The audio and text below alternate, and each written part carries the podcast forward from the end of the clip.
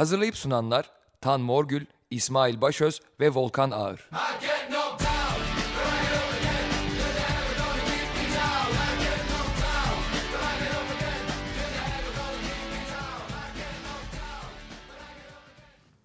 Herkese iyi pazarlar. 94.9 Açık Radyo'da Libero'ya hoş geldiniz.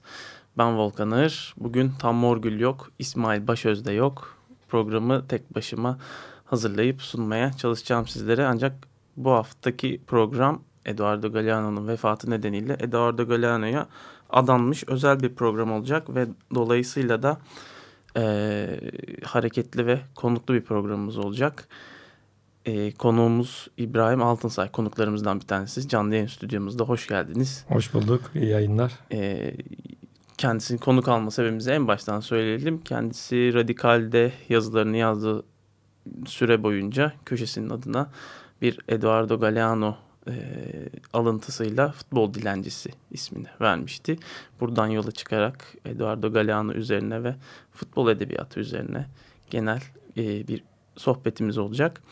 Ama öncesinde Libero için e, özel bir yeri olduğunu söylediğimiz Eduardo Galeano'ya ve bir dönemdir de e, kitabından, Gölgede ve Güneşte Futbol kitabından bölümlerini okuduğumuz Eduardo Galeano'nun gerçekten ve gerçekten e, bu programın 2000 ve 2004 yılları arasında e, icra edilmesinin işte 2000 yılında 5 Kasım 2000 yılında Açık Radyo'da e, mikro, ilk kez mikrofonlara merhaba deyişinin bir cesaret veren kilometre taşı kitabı olduğunu söyleyelim.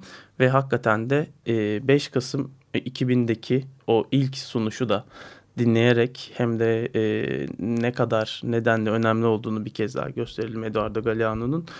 Tabii bu vesileyle de Bağış Erten'i de analım. Programın e, ilk başlatıcılarından biriydi kendisi ve devamında da e, eklenerek çoğalan, dönüşen kolektif bir yapı hali, kolektif bir yapıyla genişleyen bir ekiple devam eden bir programdı Libero. E, önce 5 Kasım 2000'deki o Eduardo Galeano'ya merhaba diyen selam çeken anonsu duyacağız. Ardından da Eduardo Galeano'nun Gölgede ve Güneşte Futbol kitabından e, bölümümüzle devam edeceğiz yayınımıza. Merhaba Açık Radyo dinleyicileri. Ben Bağış. Ben Tan. Bundan böyle size Libero programıyla sesleneceğiz. Libero her şeyden evvel bir futbol programı. Libero futbolda bir mevki. E, futbolda defansın en gerisinde defansı toparlayıcı, takımı toparlayıcı, aynı zamanda özgür hareket eden bir mevki. Bu mevkiden yola çıkarak biz ismimizi koyduk. Biraz liberter, biraz libero değil mi? Bizim amacımız soldan deplase olmak. Demarke pozisyonları oyuna sokacağız. İddialı fikirle atmayacağız ama... Penaltıya da yatmayacağız. E, teknik oynayacağız aslında bir şekilde. E... E, tabii biz bütün amacımız şu. Futbolu seven, futbolu hayatın bir tadı olarak gören insanlar olarak futbolun sosyolojisine, kültürüne, tarihine elimizden geldiğince bakmaya çalışacağız. Tabi burada amaç gösterilmeyeni göstermek, teknik becerilere sıkışıp futbolu dar futbol analizlerine sığdırmak değil. Amacımız esasında futbolun tarihini, futbolun sosyolojisini dediğimiz gibi e, ortaya koymak. Burada kimi zaman elimizde bir harita metot defteri olacak. Ne demek istiyoruz harita metot defteriyle? Futbolun coğrafyaları, futbolun dünyasının kalbinin attığı yerleri. Somut uzanmak. konuşalım. Nereye gezeceğiz mesela? Hangi yerlere gideceğiz?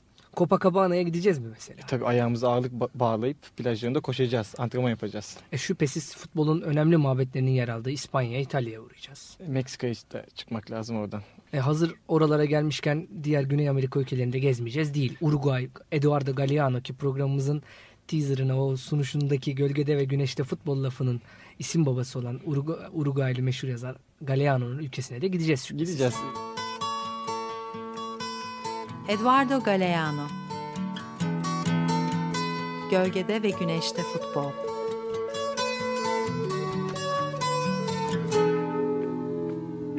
Can Yayınları Çeviri Mehmet Necati Kutlu ve Ertuğrul Önal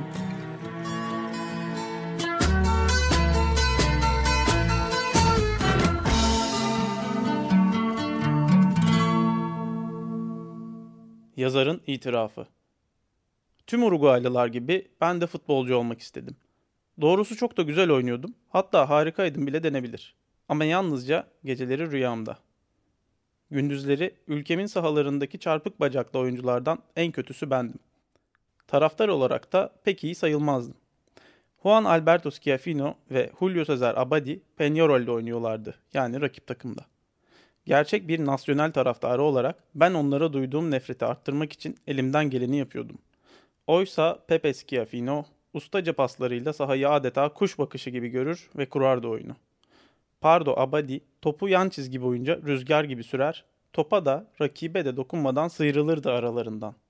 Onlara hayran olmaktan başka çarem yoktu. İçimden onları alkışlamak bile gelirdi. Yıllar geçti ve kimliğimi kabullenmek zorunda kaldım. Ben basit bir iyi futbol dilencisiyim. Elimde şapkam, dünyanın dört bir yanını geziyor ve stadyumlarda yalvarıyorum. Tanrı rızası için güzel bir maç lütfen. Güzel bir oyun gördüğüm zaman da bunu sağlayanın hangi takım ya da hangi ülke olduğuna bakmaksızın bu mucize için şükranlarımı sunuyorum. Eduardo Galeano Gölgede ve Güneşte Futbol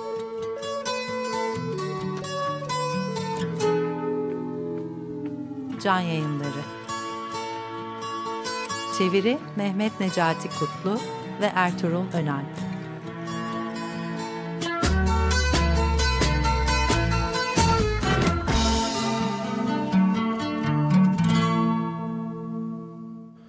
Evet, Libero'dayız ve 2000 yılındaki kaydı dinledik ilk olarak. 5 Kasım'da Bağış Erten ve Tam Morgül.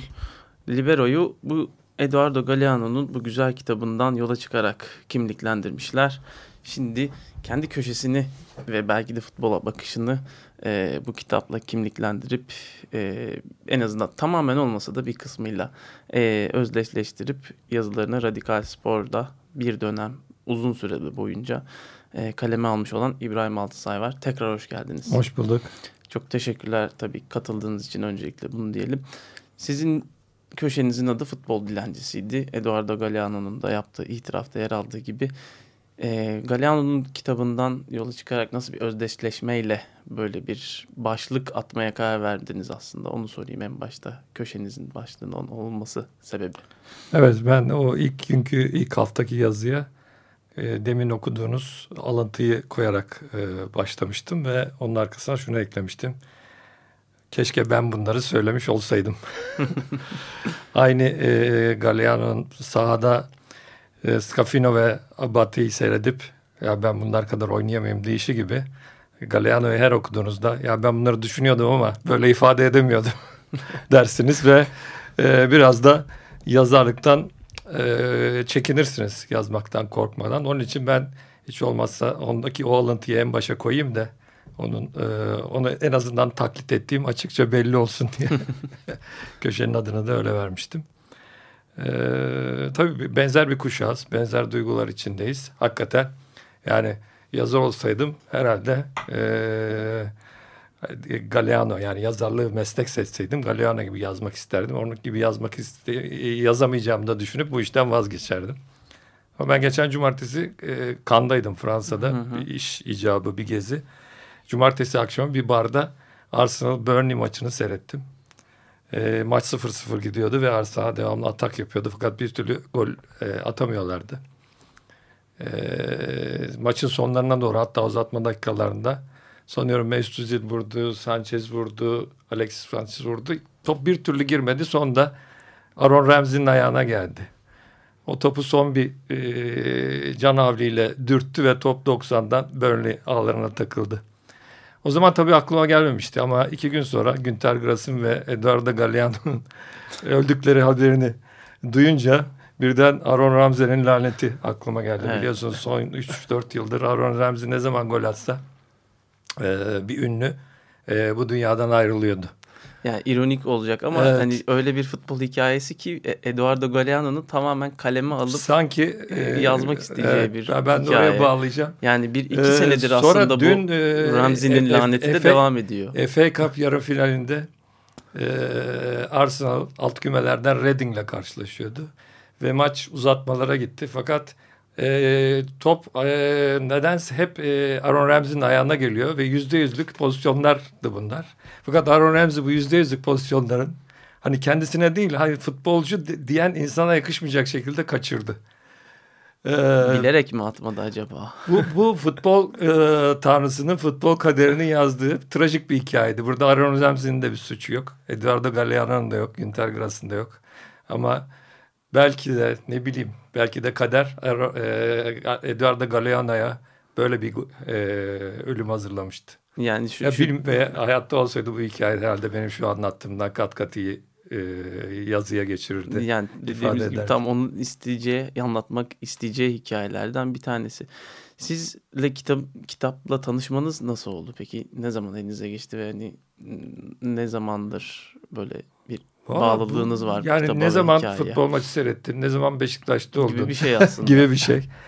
Ee, okudum ve çok e, kendimden bulduğumu hatırlıyorum. Hatta dediğim gibi biraz da kıskandığımı hatırlıyorum. Hı hı. Ee, ama Eduardo Galeano'nun ölümü tabii e, kimseyi Galeana getirmesini beklemezsin ama e, maalesef biliyorsunuz işte birkaç alıntıyla geçiştiriliyor. Hemen televizyon programlarında küçük bir haber olarak geçiyor. Arkasından hemen ondan sonra gelen habere bağlanıyor. Ee, belki ancak böyle radyo programlarında veya işte şimdi yeni çıkan bizim e, Sokrates gibi aylık Hı hı. dergilerde bunun daha alt, altına inilecek, derinine kazılacak. Çünkü ben Galeano'nun ölümünü kültürün ölümü, bitişi olarak görüyorum. Bunun ilanı olarak görüyorum. Ee, biliyorsunuz o e, Zamanın Ağızları kitabında gibi e, çalışmalarında binlerce yıllık öncesinden hikayelerle dün başından geçen hikayeleri birleştirip e, bize bir e, bütün hatta o dönemin çizgilerini de onun üzerine ekleyerek yani tarihten öncesinden kalmış çizgileri de ekleyerek e, bize bir tarihsel, kültürel perspektif getirdi hep. Bütün derdi bence e, Dünyaya Güney bir de bu açıdan bakın. Güney Amerika'nın Demetti biraz. dedi ama o dünyanın kesik kültür damarlarını Hı hı. ince bir cerrah gibi, çok hassas bir cerrah gibi dikti ve onun içine e, gürür gürür akayan bir kanla doldur, doldurdu. Ama günümüzde e, kültürü yeniden üretmek e, mümkün de- değil gibi gözüküyor. Biliyorsunuz bir ara tarih bitti deniyordu ama tarih bir, bir yerinden kendine çok acılı ve trajik biçimlerde e, devam ettiriyor. Ama e, günümüz çağında kültürün ben bittiğine inanıyorum. E, Galliano'nun ölümüyle de bu bitişin belgelendiğini e, düşünüyorum. E, çünkü e, bence teknoloji bir gelişme olur. İşte daha, e, ateşin bulunmasından, tekerleğin bulunmasından itibaren bu Hı hı. süreç yaşanmıştır. Sonra ekonomide bir değişiklik olur. Yani sonra hayatımız ekmeğinin yeniden, iş gücünün yeniden üretiminde bir değişiklik olur. Sonra siyasette bir değişiklik olur. Güç ilişkilerinde bir değişiklik. Arkasından toplumda bir değişiklik olur. Sosyal ilişkiler buna göre değişir. En sonunda da kültürde bir değişiklik olur. Bunlar hayır kendi seyrini izleyen birbirine bağlı devirlerdir. Fakat günümüzde teknoloji o kadar hızlı devrini tamamlıyor ki yeniden üretim devrini. Ekonomi biraz daha yavaş. İşte siyaset biraz daha yavaş onu takip ediyor. Ee, toplum onu biraz daha yavaşlıyor ama kültür çok daha yavaş yapıyor. Yani teknoloji birkaç devir atmışken saat kadrajını örnek verirsek kültür sadece 12'den işte 1'e doğru 1-2 dakikalık mesafe kat etmiş oluyor. Bu durumda kültürü yeniden üretmek, yaşam tarzının parçası haline getirmek. Çünkü her canlı gibi biz de biz nefes alıyoruz, Hı hı. yiyoruz, eş, çiftleşiyoruz ve ölüyoruz. Ama onun dışında insana bir farklı bir tarafı var. Hayatında başka alışkanlıklar var. Yapma, yapmayacağım dediği, yapacağım dediği, artık hayatının parçası olmuş, düşünmeden yaptığı, bir zamanlar İngiltere'de cumartesi 3'te futbol maçına gitmek gibi hayatın kendisi haline getirdiği bir kültürel yaşamı var. O kültürel yaşamı maalesef ben artık yeniden üretme şanslarının gittikçe ortadan bu hızlı teknolojik ve ekonomik ve tüketim devri içinde kaybettiğimizi düşünüyorum. Ee, özellikle bunun da en fazla futbolda olduğunu düşünüyorum. Futbol kültürünün Ee, yavaşça futbolda biz e, bittiğini. futbol seyir, oynama kültürünü yeniden üretemiyoruz. Epeydir üretemiyoruz, tıkatmıştık. Ama Galliano'yu falan okuyup sanki bu varmış gibi kendimizi hissetti, düşünüyoruz. Galliano'nun futbol üzerine en son boş tribünler üzerine söylediği de çok e, acı ve anlamlı. Çünkü o boş tribünlerde kaldı her şey. Eski o sesler, duygular, taraftarlar derken tabii eski statlardan bahsediyordu.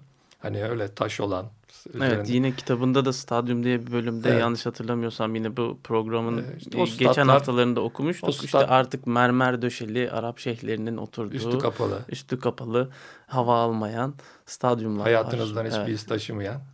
aynen Mesela öyle. ben onu daha çok bu Arsenal'ın Emirates stadına gittiğim zaman hissediyorum. Arsenal ben de bir Arsenal sempatizanı olarak Highbury'i çok özlüyorum. Her Arsenal'ın üzlediğini düşünüyorum. Yönetimin de bir hafif bir pişmanlık içinde olduğunu zannediyorum. Çünkü oraya gittiler biliyorsun Arsenal Highbury'nin en önemli tribünü saatli tribündü. Hı hı. E, Clock End dedikleri. Evet. Ha, o saati aldılar tribüne koydular ama işin trajikliği O, yok. e, nelerin kaybedildiğinin bir işareti olarak öksüz bir şekilde o saat orada duruyor ama ne Highbury var ne Arsenal'ın artık o atmosferi var. O zamandan beri zaten bir tek e, onda Wembley'de kazandıkları FA Cup kazandılar. Hı hı. Parantez içinde söyleyelim. On, yani bu futbol kültürüyle birlikte yani Galliano ölümü bu anlamda bir şey de oldu. Yani futbol bence fut, kültürün bittiğinin e, bir şeyi de oldu, ilanı oldu.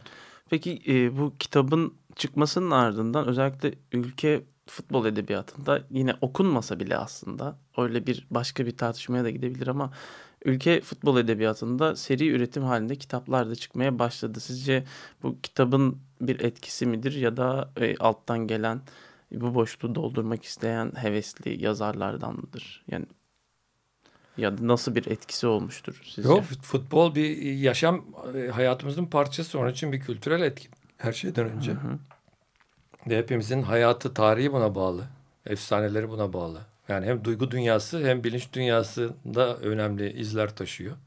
E biz bunu canlı tutmak istiyoruz. Kendimizi canlı tutmak istediğimiz gibi bunu canlı tutmak istiyoruz. Onun için bunun üzerinde kafa yoruluyor. Fakat bu ne kadar e, futbolun dediğim gibi geri dönüp yani ekonomisine, siyasetine ve sosyal hayatına yansıyor. İşte orada bir bağ kopukluğu var. o bağ kopukluğunu e, yazılarıyla Eduardo Galeano gibi e, güzel yazılarıyla e, derleyip toparlıyordu aslında kendisi de.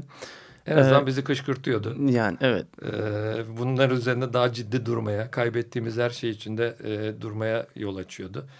Ama yani mesela eskiden bir hafta bir maça gidiyordunuz. De, takımınızın e, deplasman maçını bile radyodan dinliyordunuz ve hayal ediyordunuz ne olduğunuzu. Fakat bugün günümüzde artık neredeyse günde iki tane maç seyretme im- imkanınız var. İkiden daha fazla İkiden aslında. daha fazla Hatta zannediyorsunuz ki her şeyi takip ettiğinizi zannediyorsunuz. Halbuki her şeyi unutmak için e, izliyorsunuz. Dünkü maçın neredeyse kimler arasında oynandığını da unutacaksınız. Theo Angelopoulos'un e, o da e, işte çok ünlü, Yunanlı önemli çok e, yönetmen. Onun da taze. Onun dediği bir söz var. Eskiden hatırlamak ve tartışmak için film seyrediyorduk. Şimdi unutmak için seyrediyoruz diyor. Evet Aynı çok şey hızlı bir tüketim hali var. var. Onun için onu böyle gibi. sindirip yeniden bir kültürel üretime sokamıyorsunuz. Futbolda bu e, işte yayın haklarının öbür hakların sağladığı aç gözlük yüzünden her maça her gün 2-3 maç konması aslında futbol kültürünü bir nevi öldüren e, sebeplerden oluyor. biri. Öbürü de tabii bahis. Yani eskiden Hı hı. statlarda bir fanteziydi bahis oynamak.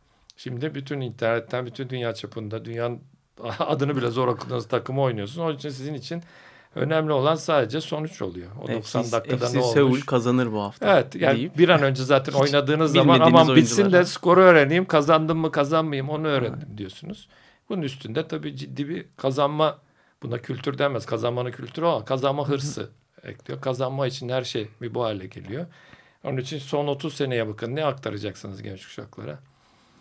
Yani trajik şeyler dışında aktaracağız. Yani, Yani yani evet. Emre Belözoğlu'nu mu anlatacaksınız? Bugün Fenerbahçe için bile kötü aktar- örnek olarak belki e, anlatılabilir. Kötü, kötü örnek kötü örnekten bir şey çıkmaz. Kötü örnekten bir şey çıkmaz yani. İyi Hiç kimse insanlar e, negatif mesajlara açık değiller. Yani mesela trafik canavarı olma diyorsun. Adam diyor ki ben değilim diyor. Halbuki trafik canavarı ol. Git arabanı çarp, öl. Ço- Çocuğun öksüz kalsın, yetim kalsın desem belki biraz daha etkili olacak. daha şok etkisiyle yapmayabilir Ee, bunları. Yani bu şey Mesela demek Alex de. Souza Fenerbahçe o kadar emek verdi. Fenerbahçe stadına giremiyor. Yani Evet, Ee, başkanımız işte belli iktidar ilişkileri onu açıklama var. gerektiriyor. Çünkü o iktidar ilişkileri tamamen kazanmak, iktidarda kalmak üzerine kurulu.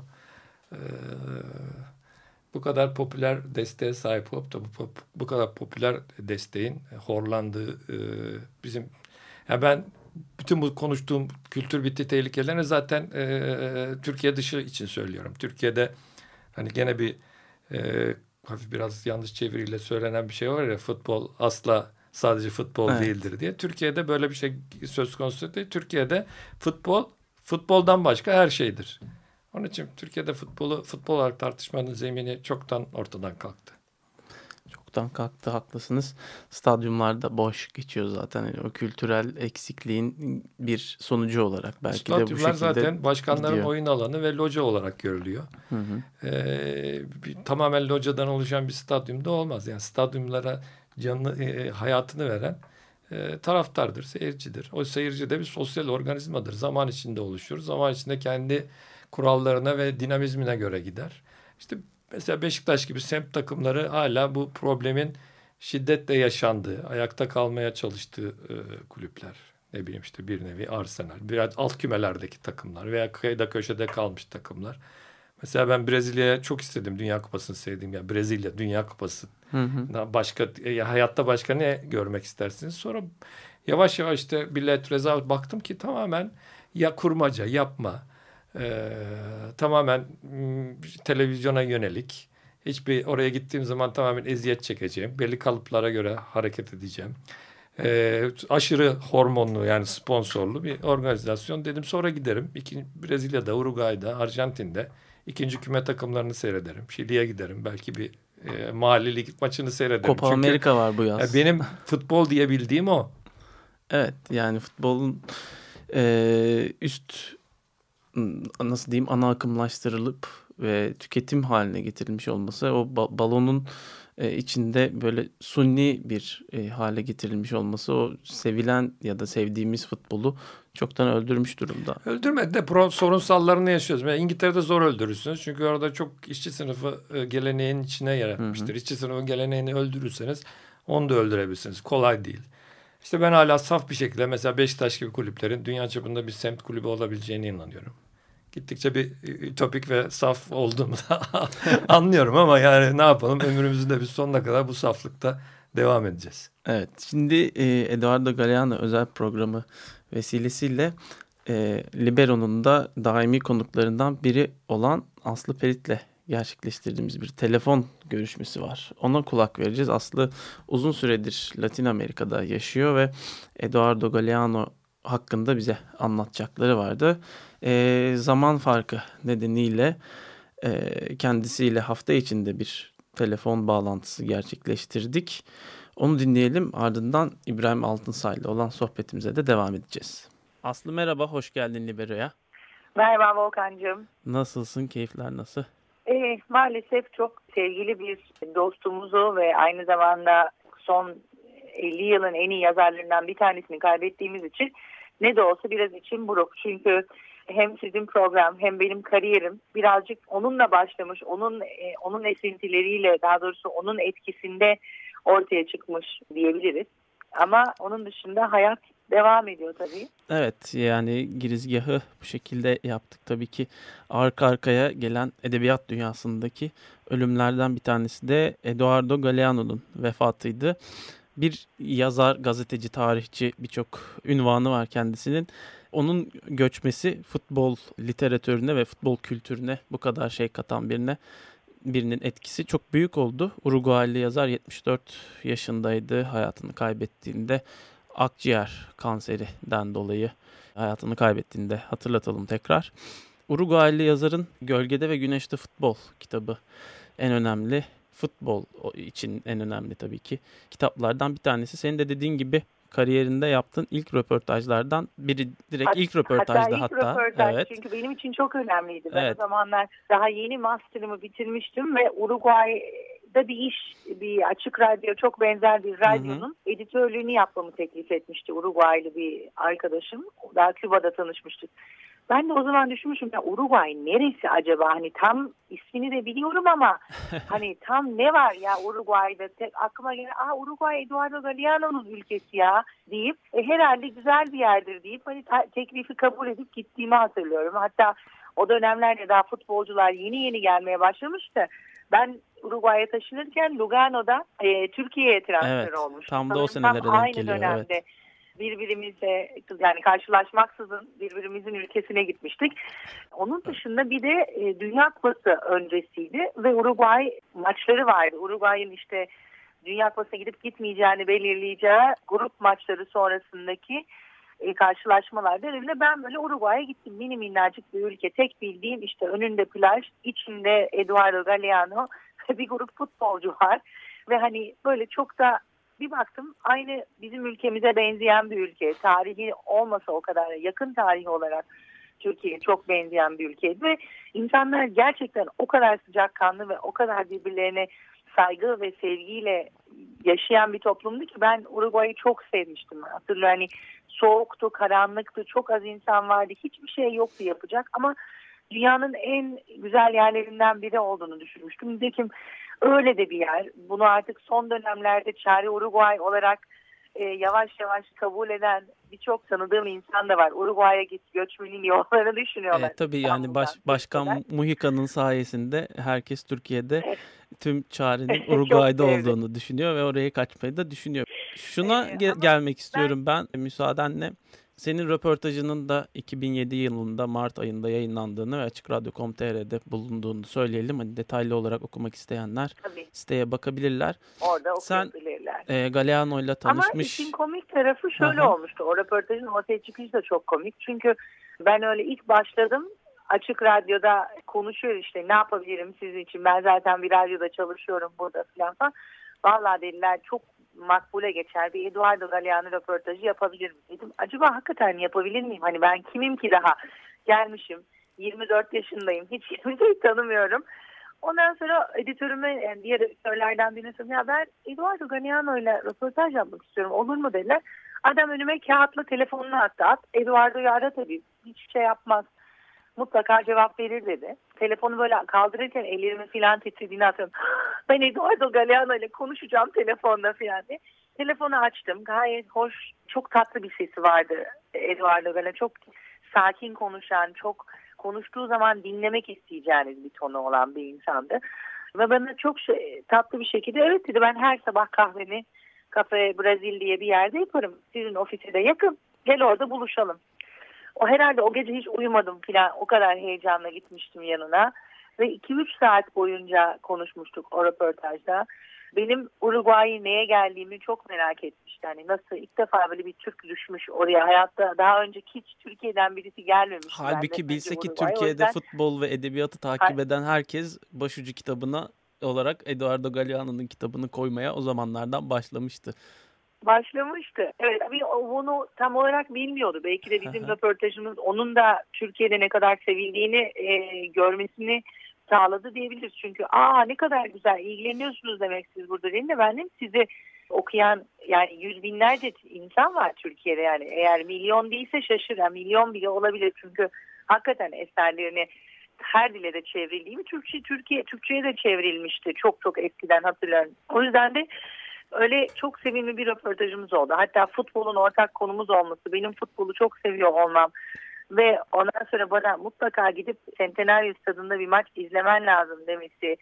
Benim o ilk Dünya Kupası'nın yapıldığı Centenario Stadyumuna girerken elinde o kitabı olması falan gibi o kadar güzel hatıralar var ki Eduardo Galeano ile ilgili ve benim o bir buçuk sene yaşadığım Uruguay ile ilgili. O yüzden kendisini çok özleyeceğiz ve içimizde onu hala okumayanlar, e, vakti olmayıp e, yazdığı eserleri okumayanlar varsa mutlaka tavsiye ediyoruz değil mi Volkan? Yani herkesin kesinlikle, okuması kesinlikle. gerektiğini düşünüyorum. İlk Türkçe'ye çevrilmiş basımı 97 yılında yapıldı. Benim elimde ikinci basım 2006 yılında çıkan kitabı var. Onda da Türkiye'nin Dünya Kupası'na katıldığı dönemin hikayelerini de anlatıyor. İşte Türkiye'den de bahsediyor. Şaşırtıcı bir şekilde sürpriz yaparak yarı finale çıkmışlardı. Üçüncü oldular vesaire gibi hikayelerden de bahsediyor her sene kitabı genişleterek yayınlıyorlardı. 2014'ü de aslında yazmış olduğunu tahmin ediyorum. O konuda pek bir bilgim yok ama hani 2014 kendi kıtasında yaşanmış bir Dünya Kupası'nın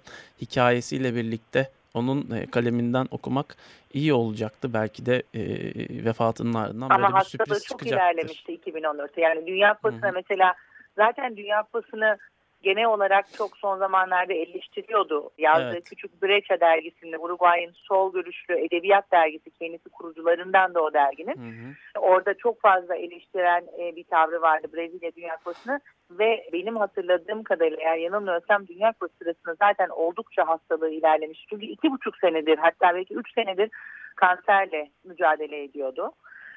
O yüzden de mesela bir kere daha ben kendisiyle görüşmek istemiştim. 2012 yılıydı. 2012'de bizim futbol programı sırasında onu gidip Eduardo ben o sana söylediğim futbol programını yapabiliyor musun? Çünkü onunla söylemiştim. Benim hayalim Latin Amerika ile ilgili bir futbol programı yapmak. Ama kız olduğum için bana yaptırmıyorlar demiştim.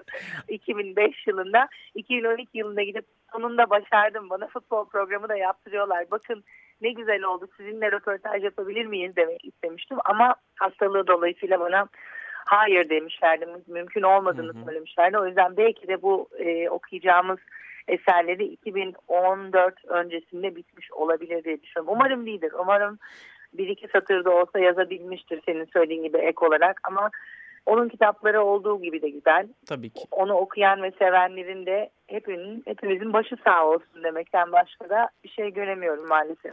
Peki Aslı e, sen Latin Amerika coğrafyasında olan biteni haberleri çok iyi takip edebiliyorsun. Eduardo Galeano'nun vefatı bütün kıtada çünkü bütün kıtaya mal olmuş bir insan. Bütün kıtadaki e- etkisi ne oldu bu ölümünün ardından Eduardo Galeano'nun? Nasıl tepki verildi? Bir kere Latin Amerika'nın hemen hemen her ülkesinde anma törenleri düzenlendi. Onun dışında ayrıca kendi ülkesi olan Uruguay'da da onu hatırlayan, onu anan birçok insanın katıldığı bir cenaze düzenlenmesi yaklaşık olarak elime geçen haberler doğrusu Uruguay'dan gelen Calle 13, Calle 13 grubu ve Ruben Blades Eduardo Galeano'ya e, anısına bir konser verdiler ve saat öğleden sonra 3 gibi başlayan tören yaklaşık 10 saat sürdü ve e, Eduardo'yu ziyarete yüz binlerce kişi geldi Uruguay içinden. Uruguay nüfusu 3 milyon, Montevideo başkent 1 milyon ve e, birkaç arkadaşımın söylediğine göre hani hakikaten sanki bütün Montevideo cenaze törenine katılmış gibiydi. Böyle bir sahne olduğunu söylüyorlar. Tabii devlet başkanı Tabere Vazquez hükümet sarayının önünde başlayan törende oldukça güzel sözler de söyledi katılanlar ve e, iki gün boyunca da devam edecek törenler e, ve anma törenleri diye elimize geçen haberler arasında.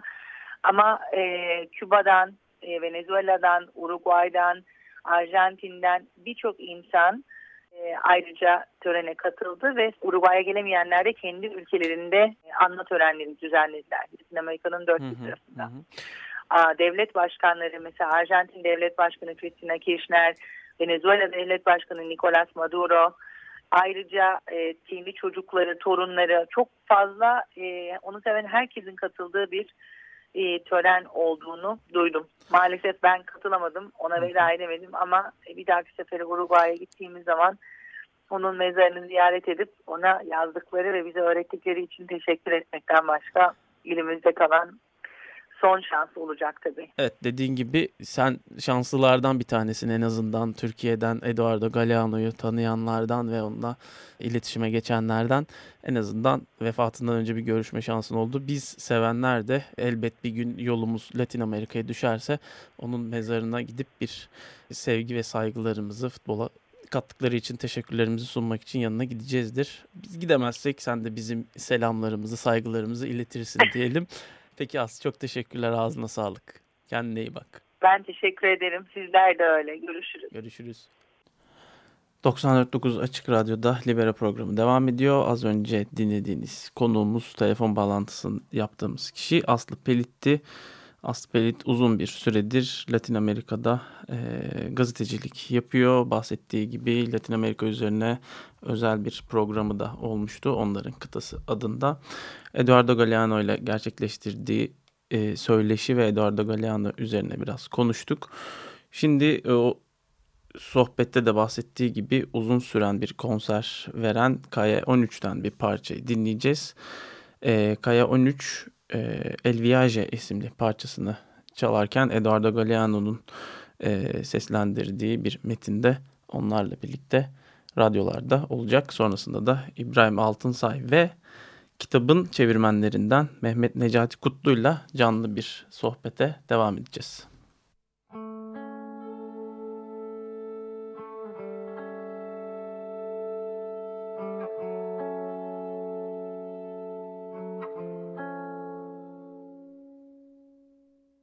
Oriol Val, que se ocupa de los recién nacidos en un hospital de Barcelona, dice que el primer gesto humano es el abrazo.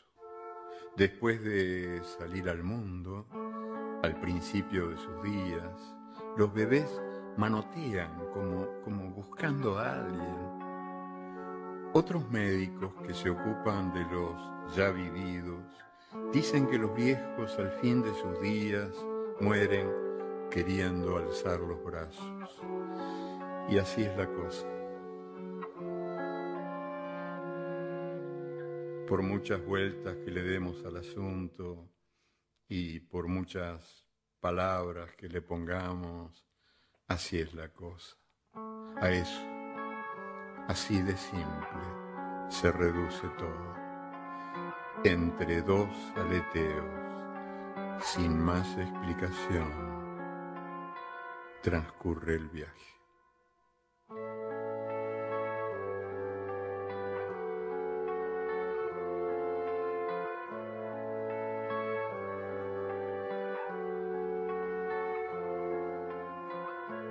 Y ahora los invito a caminar por la calle 13. Les aseguro que lo van a pasar muy bien. Muy bien porque estarán muy bien acompañados.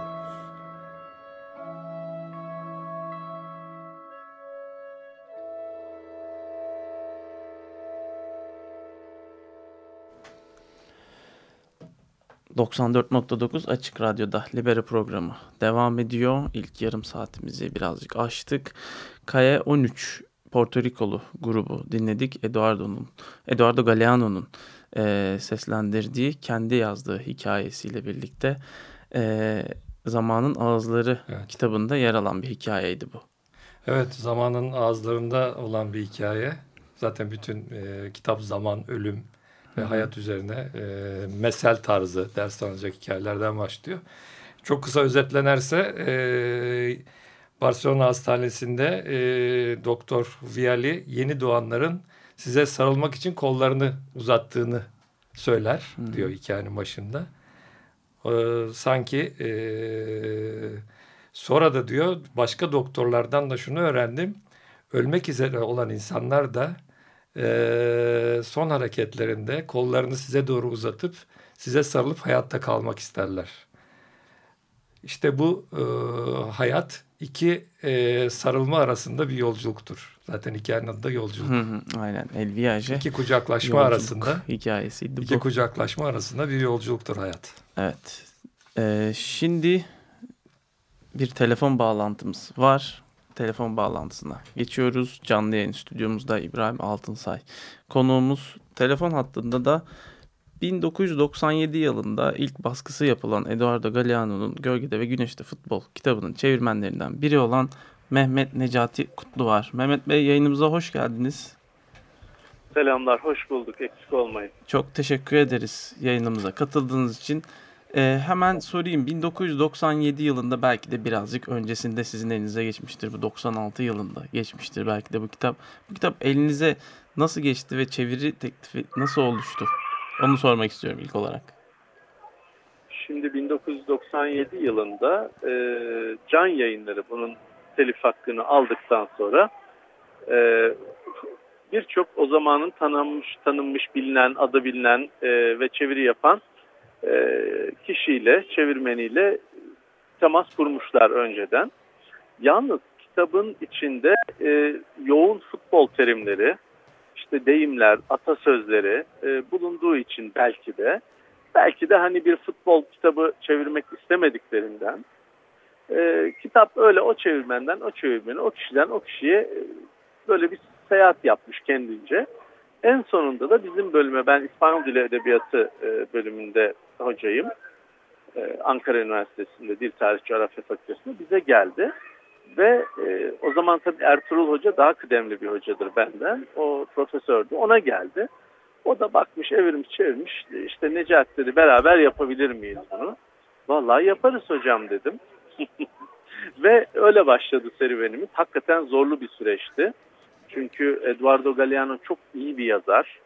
Çok dolu bir yazar. Biliyorsunuz işte Latin Amerika konusunda yazılmış en iyi e, tarih, e, toplum bilim kitabı sayılan e, Latin Amerika'nın kesik damarları onun kitabıdır. Bir klasik sayılır. Dolayısıyla bütün o bilgi birikimini ve işte o anlatımdaki kıvraklığı bu kitapta görüyoruz. Bu da tabii çevirmen işini zorlaştırıyor. Peki yani bu kitabı almadan önce futbol terimlerinin zorlayabileceğini siz kendiniz söylemiştiniz. Futbolla sizin ilginiz ne kadar vardı?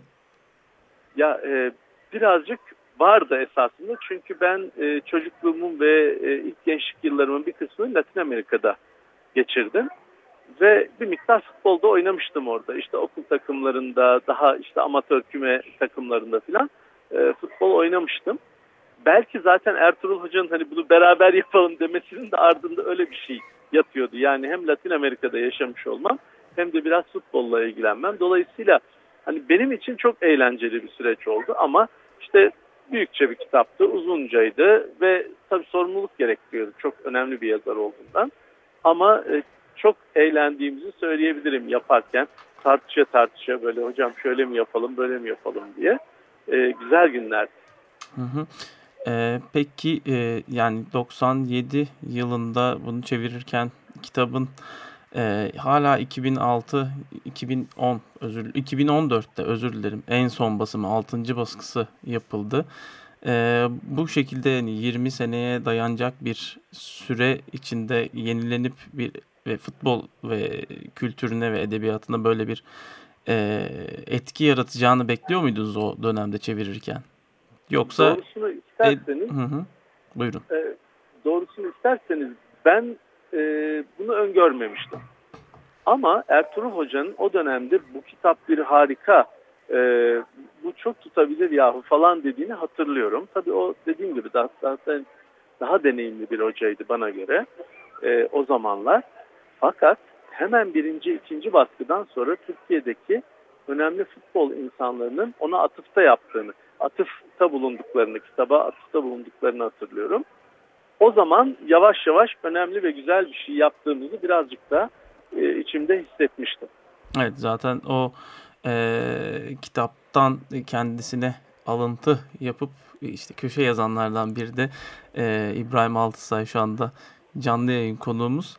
E, bir, biraz tabii ben e, Mehmet Beylere de borçluyum futbol dilencisi sözcüğünü. Onlar öyle çevirmeseydi bir futbol dilencisi köşesi olmuş. Hatta futbol dilencileri diye bir e, evet, ekol an... olmayacaktı. Çünkü kendine e, futbolu Eduardo Galeano gibi algılayan arkadaşlardan da görüyorum. Kendi yazılarında da konuşurken de kendilerini futbol dilencisi olarak e, tanımlıyorlar. O açıdan da e, teşekkür ediyorum. Sağ olun. Evet. Mehmet Bey evet. mi Necati Bey mi isminiz? Yani daha ziyade iş iş yaşamında Necati diyorlar. Peki. Yani üniversitede falan Necati. Tamam Mehmet Necati ben, Bey diyerek devam evet, edelim şöyle bir zaman. Yani sizin de görüşünüzü almak istiyorum. Bana hep bu futbol terminolojisi ülkelerin siyasi tarihlerinin hatta emperyalizmle ilişkilerinin de bir tarihi gibi gelmiştir. Çünkü dünyaya e, her yerde İngilizler götürüyor bu oyunu. Term, ter, terminolojik olarak da İngiliz, İngilizlerin kullandığı terimler evet. e, geçerli oluyor. Fakat bunlar her ülkenin kendi psikolojisine, o anki sosyal yapısına, e, işte yurt dışarıyla olan ilişkilerine göre değişik terimler alıyorlar. Kimi yerde yerleştiriliyorlar, kimi yerde e, arada terimler oluyor. Sizin bu açıdan da çok böyle ilginizi çeken İspanyolcadan tabii çevirdi. İspanyolca terimler var mı? Yani e, dışarıdan bakınca ya bu terim çok e, enteresan bir terim ortaya çıkmış dediğiniz terimler oldu mu? Çok da zorlanmışsınızdır onlarda tabii. Valla bazı, bazılarında zorlandık ama İspanyolca'da tabii e, ve Latin Amerika'da özellikle bu bir yaşam biçimi olduğu için e, belki yanılıyor da olabilirim. Tabii sizler bu konunun uzmanısınız. E, bence sanki terimler açısından orası daha zenginmiş gibi geliyor Türkiye'ye göre. Bir örnek vereyim hemen e, ilgimi çeken öteden beri düşündüğüm. Mesela bir e, önünüzdeki savunma işte oyuncusunu geçmek için ne bileyim çalım atabilirsiniz, paslaşabilirsiniz. Ya da hafifçe topu sektirdikten sonra onun başının üzerinden ileri atıp siz de yanından koşabilirsiniz.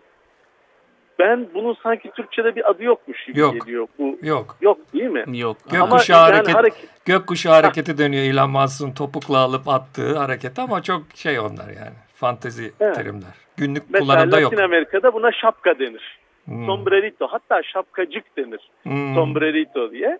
Bu ve bunun gibi işte birçok böyle zengin, güzel ama hoştur da yani bir Evet. aşağılaması yoktur, osu yoktur, busu yoktur ve e, bilmiyorum gene yanılıyor olabilirim. Sanki Latin Amerika futbolu daha estetiğe yatkın, daha böyle sanki e, yani bir taraf hakikaten güzel bir şey yaptığı zaman karşı tarafın da e, alkışladığı falan. Ben hep bunları görmek isterim Türkiye'de de. Bakarım böyle gereksiz bir sertlik, gereksiz bir e, düşmansı e, tavır. Keşke bunlar da Arnavut yani Latin Amerika'da bunlar hiç olmuyor demek istemiyorum. Hani adam adam vurmuşlardır. E, Hatalı gol yedi diye Latin Savaş Amerika'da çıktı ama- tabii Orta e, Amerika'da. e, tabii tabii tabii savaşlar var adam öldürüldü filan ama yani sanki bizde de böyle hem taraftarlar açısından hem de e, oyuncular açısından ya bu bir oyun hani en nihayetinde bir oyun ve hepimiz de birer futbol dilencisiyiz ne olur güzel oynayın. Vardır ya böyle adam kaleye gidiyordur. E, işte ceza sahasına doğru yaklaşır. Güzel bir çalıma düşürme onu düşürme hani bir görelim ne olacak sonunda. Tam olarak sanırım Eduardo Galeano'nun anlatmak istediği de böyle bir şeydi. Ve Galliano tabii Garinca için söyledikleri de var. Yani öyle basit goller atmıyor. İlle rakibi karşıya alıp 2-3 kere çaldıktan sonra. E, tabii Güney Amerika'da biraz önce de biz program başında konuştuk. O kadar günlük hayatın, günlük kültürün içinde ki hayatınızı zenginleş, futbolla birlikte zenginleştiriyorsunuz. İşte o şapkacık deyimi çok küçük bir şey ama aslında işte hayatın ne kadar detaylar üzerinden zenginleşeceğini gösteriyor.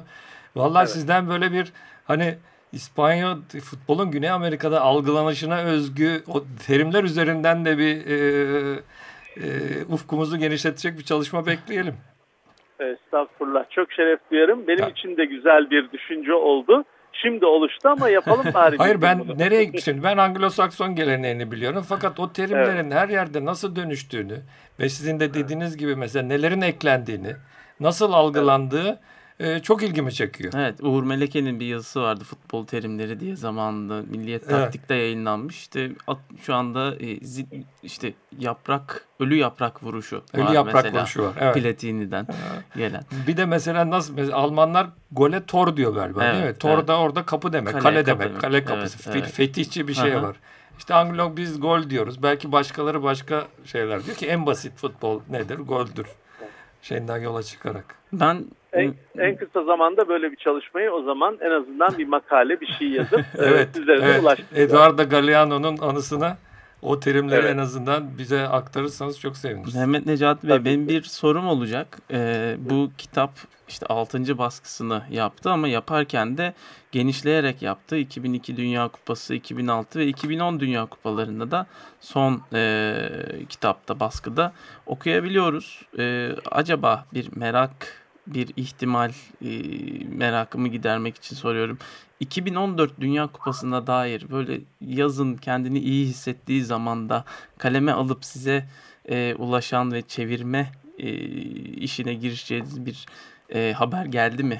Gölgede ve Güneşte Futbol kitabı için. Gelmedi, gelmedi. Ben de bunun esasında e, üzüntüsü, sıkıntısı içindeydim. Çünkü her Dünya Kupası'nda geliyordu. Hı hı. Hatta e, dediğim gibi Ertuğrul Hoca bizim kıdemlimiz, büyüğümüz olduğu için ya işte Necat sen yaparsın o kısmı da demişti ilk geldiğinde.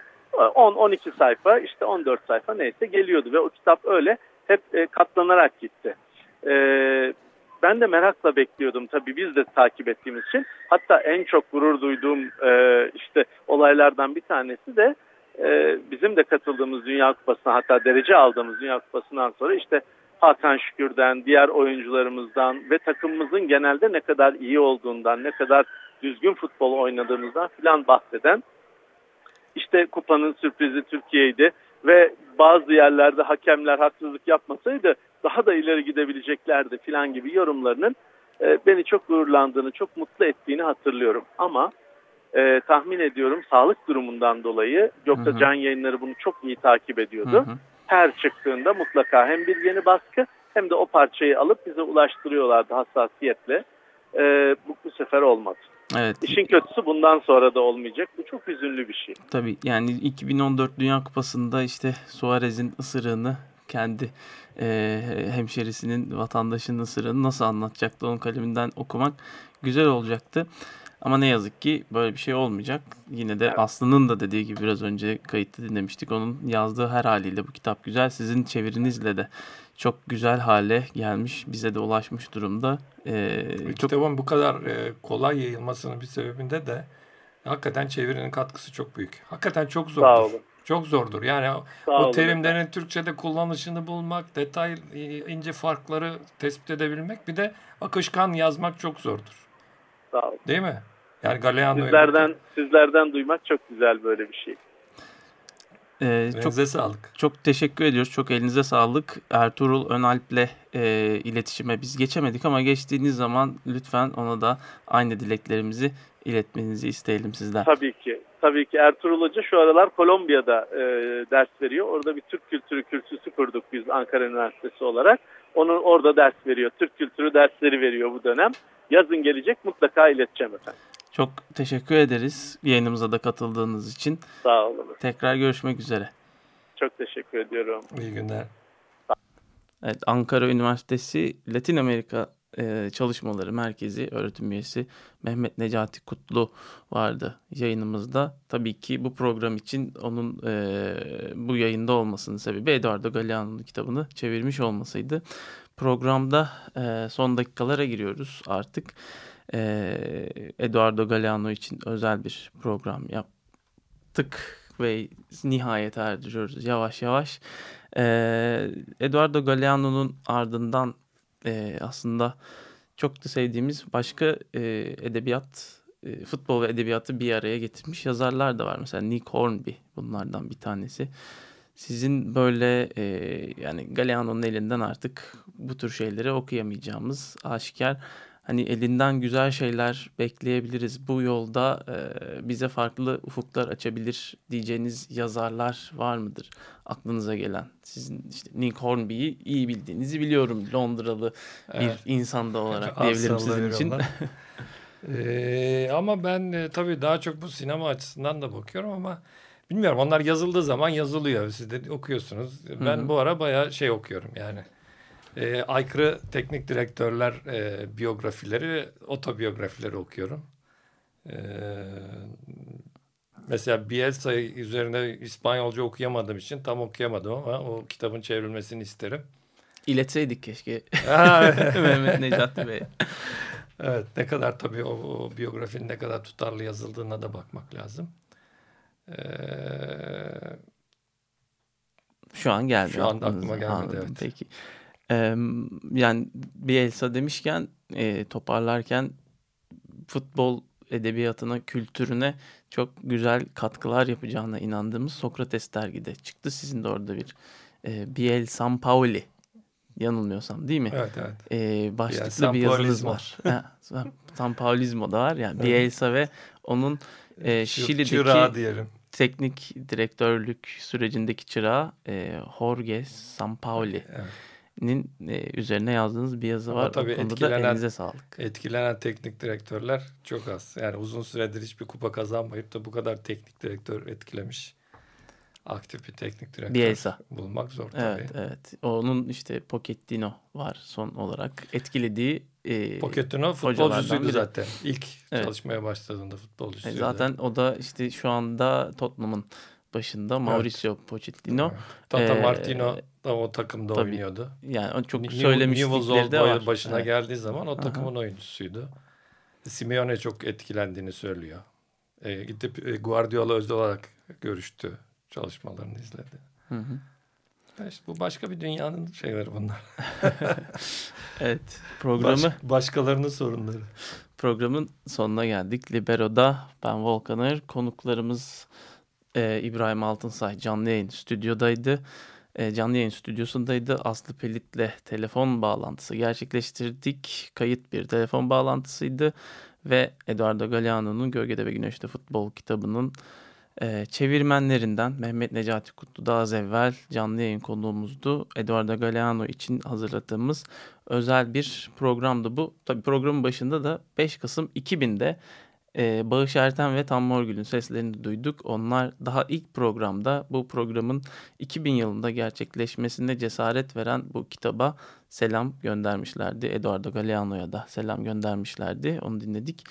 Ve bu aktardığım her şeyi derli toplu bir şekilde e, kronolojik halde dinlemek isteyenlere hatırlatalım. Bir blog adresimiz var libero949.blogspot.com Orada eski programlara bu programa da dahil olmak üzere ulaşabileceğinizi hatırlatalım. Twitter.com Taksim Libero 949'da takibe alabilirsiniz. Canlı yayın e, duyuruları için son bir sözü var İbrahim Altın Sayın buyurun. Ha, Eduardo Galeano nasıl Güney Amerika ve dünyanın kesik damarlarını bir e, cerrah gibi diktiyse bundan sonra da vasiyeti bence futbolun kesilen kültür damarlarını, futbol kültürü damarlarında işte bu işte söz söyleme yetkisi, işte radyo programı yapmak, yazı yapma e, fırsatı olanların bu damarları yeniden kesmek görevini sürdürmelerinin de onun son vasiyeti olduğunu söyleyebiliriz belki. Belki biz de biz sizin de katkılarınızla bu yolda bir şeyler yapmış isek ne mutlu diyelim ve programı bitirelim. Hepinize iyi pazarlar. İyi pazarlar.